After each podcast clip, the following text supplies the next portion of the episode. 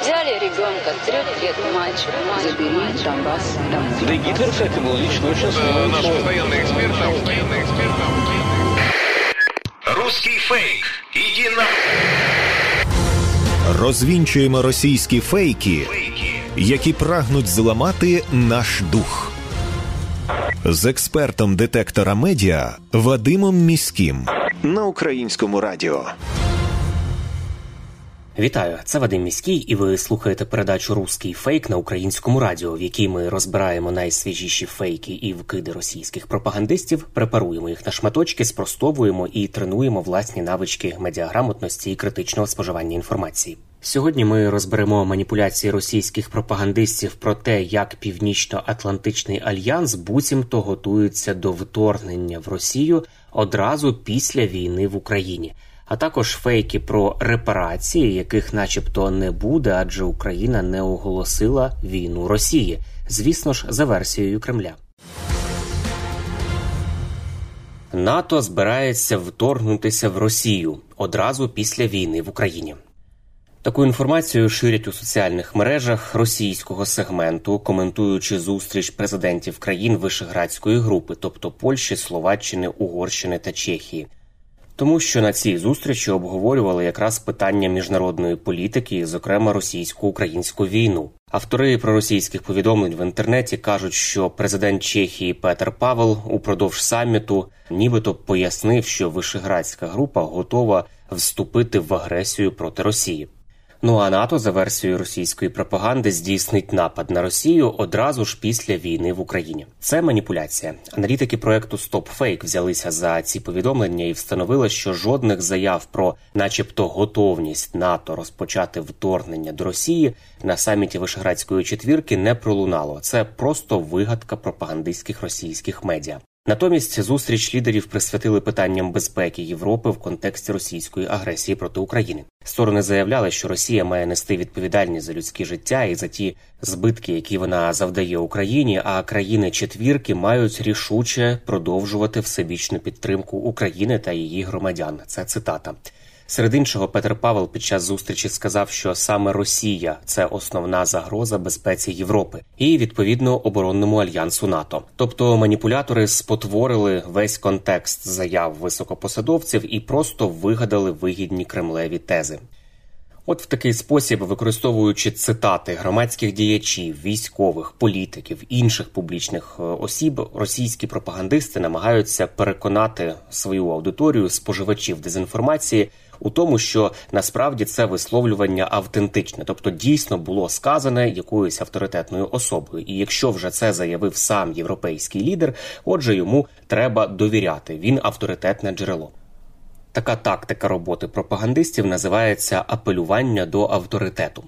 Ну і на сам кінець додам декілька фактів про Вишеградську групу. Її заснували у лютому 1991 року, одразу після розпаду радянського союзу в угорському місті Вишеград, і зробили це президенти центральноєвропейських країн Польщі, Угорщини і тоді ще Чехословаччини з метою інтеграції до євроатлантичних структур.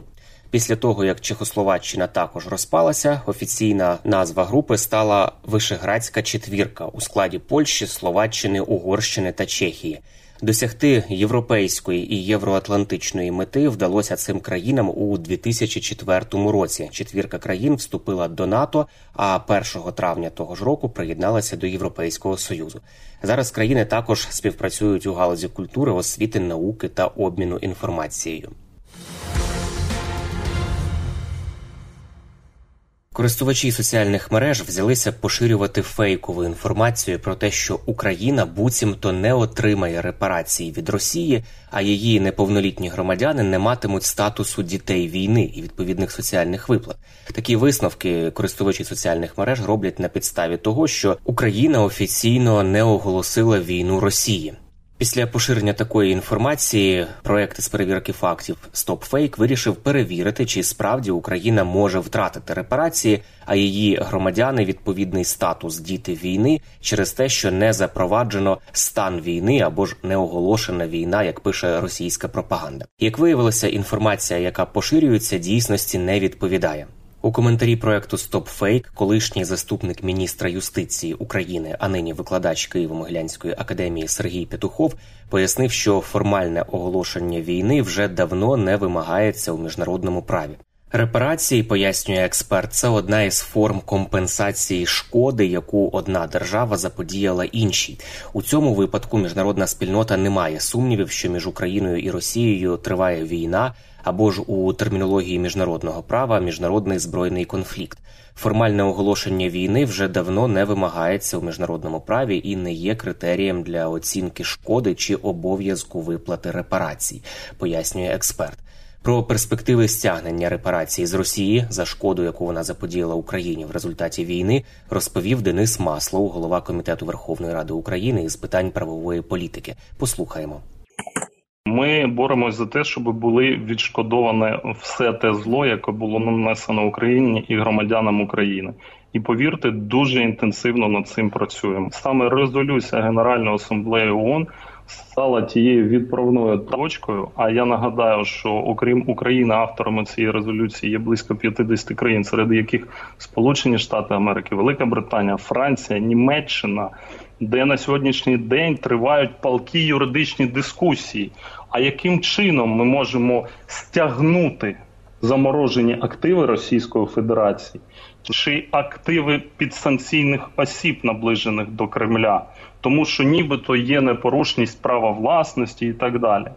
Але оця резолюція Генеральної асамблеї ООН, яка стала наслідком роботи робочої групи при президенті, президента України, голови офісу президента, нашого міністерства закордонних справ і наших дипломатів в ООН, якраз і дає відповідь на це питання. Це є підґрунтям для того, щоб ці країни вносили зміни до національного законодавства, яке б дозволяло робити виключення і стягувати саме звертати стягнення на суверенні активи будь-якої країни, якщо вона виступила агресором по відношенню до іншої країни.